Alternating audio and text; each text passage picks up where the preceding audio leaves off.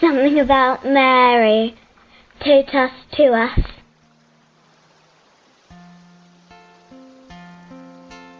Hey, I'm David. I'm from originally from New Zealand.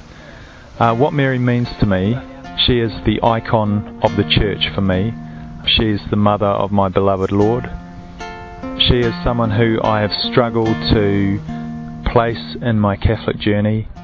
I very much came to faith through the person of Christ, and I feel like He is leading me and showing me to His mother, but I still haven't come to that place as yet. Uh, I pray the Rosary most days, but do so more out of a, a sense that it is a, a good thing for me to do rather than any great devotion to Mary but obviously I'm looking forward to developing my relationship with Mary and having Christ show me and reveal more of, of her goodness and her guidance for me on my journey of life.